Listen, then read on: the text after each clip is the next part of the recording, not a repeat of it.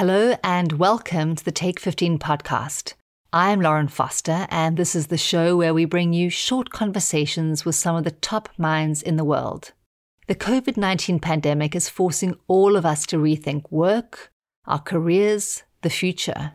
One word I'm hearing a lot these days is unprecedented. I'm also hearing a lot of discussion about relevance and resilience. To learn more, I turned to Rebecca Fender and Bob Stammers.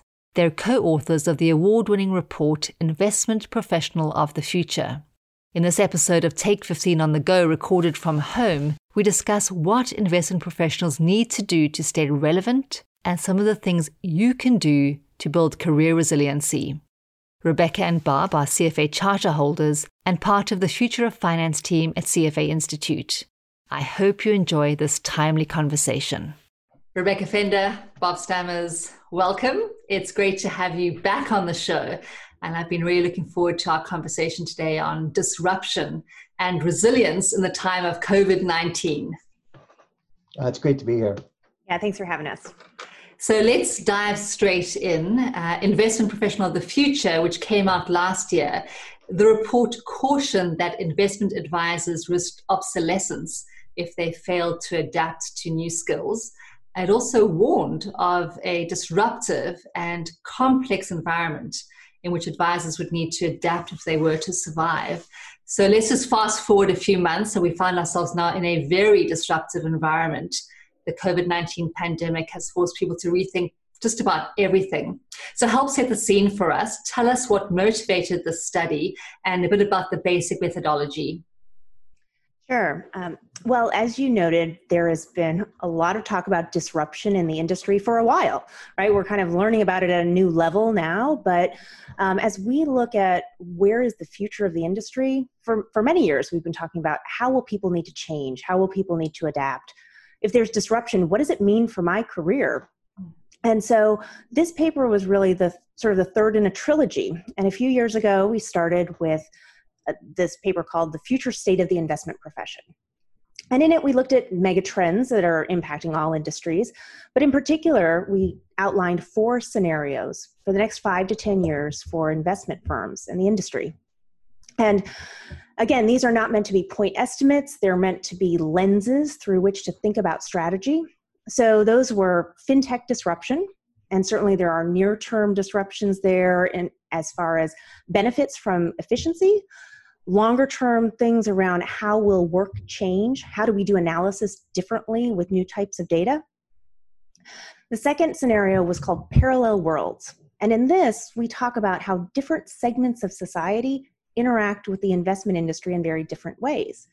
And so to some extent this is the marketer's dream come true. It's about segmentation and thinking about the great opportunity that the investment industry has for customization we know that people want more of that, and there are more ways that the investment industry can meet people's needs. The third one is called lower for longer. And of course, we often talk about that just in terms of a, a rate environment. And so, so, now, of course, with zero or negative interest rates in many places around the world, this is um, this has come into reality. But the question we were asking was if we have a period of five to 10 years of very low investment returns, what does that do for the business model of investments? And so we think about the value of skill, the way things are priced, and all of that. So, an important scenario for us at the moment. And the last one is called purposeful capitalism. And that one is really about how do we align interests better with clients? How do we think about things to that earlier point of customization? How can people um, invest alongside their values and things like that? So these have been pretty interesting topics and I think have just accelerated in their relevance as we look at the current situation. Um, one last point is the way that we organize this paper then is to look back at those scenarios and say, what are the impacts on people? So, three areas how are roles changing? How are skills changing? And how do the organizational cultures need to adapt as well? Yeah, so we um, talked to almost 4,000 uh, people for the study. We talked to 3,800 CFA Institute members and candidates, uh, those being the supply of labor, people that should be thinking about what are the skills that are necessary to either get a new job or to be valuable in their current position. And we also talked to 130 industry experts, and some of these also being hiring managers. So, what are they looking for in terms of skills and roles? And then we talk also talk to other experts as well, um, human resource professionals as well as recruiters. So, great. Let's actually dive into some of the findings now. We hear a lot of people talking about the importance of personal resilience and firms discussing operational resilience.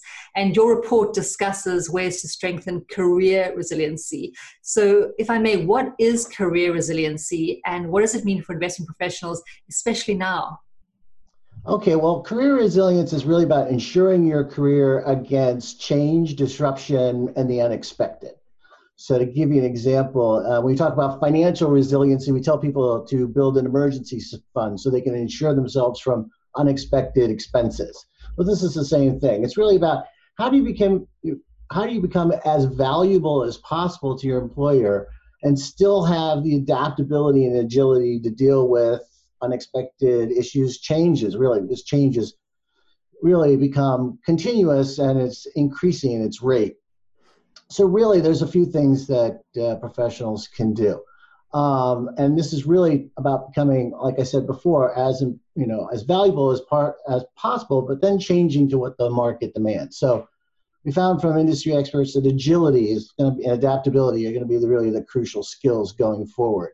Um, professionals are going to have to be become much more tech savvy. They're going to understand not only how tech works, but how to leverage it to create better solutions for clients. And then they also have to become much more proactive in their career management. Instead of just going from position to position, people really have to think about how's the industry changing? What are the skills going to be important in the future and how to obtain those? So, Rebecca, a question that surely must be top of mind for our listeners. How do investment professionals stay relevant both during and in the post COVID 19 world? And what, uh, in your mind, are some of the changes to roles and skills uh, in the next five to 10 years? Yeah, well, when we did our research, we found one of the most interesting findings was that more than 40% of CFA members and candidates we surveyed said they expect their role to be significantly different in the next five to 10 years. And by that, we weren't talking about their specific career progression, but we were saying the role you're in today, uh, the role you know well, portfolio manager, analyst, and so forth, how do you see that changing in the future? And so, a big, a big recognition that many things will be changing. The areas where more than half said they expected significant change, a couple come to mind. One is financial advisors. So, as we see different ways to work with clients, different ways to communicate, and so forth, um, that that makes a lot of sense. Um, another area was risk managers. Again, as you think about the different types of inputs you have, in many cases, what we found were that there were skills, there were roles that a lot of the work right now is about collecting data and making sure it's good, valid data. But in the future, the roles would be much more about doing that analysis and making the judgment calls. And so, a lot of the things that we're teaching along the way about how to think critically about um, business models and, and so forth will really be useful. Now, when we talk to the people who are doing the hiring, we talked about four different types of skills, four different categories.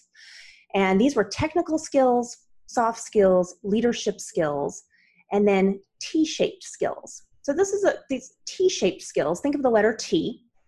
And so you've got a, a vertical bar, which is deep subject matter expertise, and a horizontal bar, which is across disciplines and across areas. And so somebody with T-shaped skills has both of those and can bring it together. And these were by far the type of skills that investment leaders said will be of most importance going forward. So, yes, you still need technical skills. You need to know the basics of how to do things, and especially early in your career, this will differentiate you. But these T shaped skills kind of bring it all together. Um, another thing to, that was worth noting was that we asked, where do you see the biggest gaps in the industry? Where, where do we need more? And soft skills was the number one area there. So we, we do see that among CFA members and candidates, soft skills are an area that people are doing more on so we've said you know what are the hot topics what in terms of learning of what you're you're working on? And the number one thing was soft skills. Um, the areas that people are interested in but hadn't yet gotten into too much were around sort of you know data computation like um, python or data visualization learning more tableau and so forth. So these are skills that more people say they're interested than you know are really doing it um, so all of this is to say that it's a good time to start thinking about new skills. And if you had some items on your to do list, maybe bump them up now. So many of us are working uh, from home around the world, and the current situation is forcing people to learn new technologies. And actually, our meeting today on Zoom is a, a prime example of uh, fits and starts and learning new, mm-hmm. new, learning new technologies.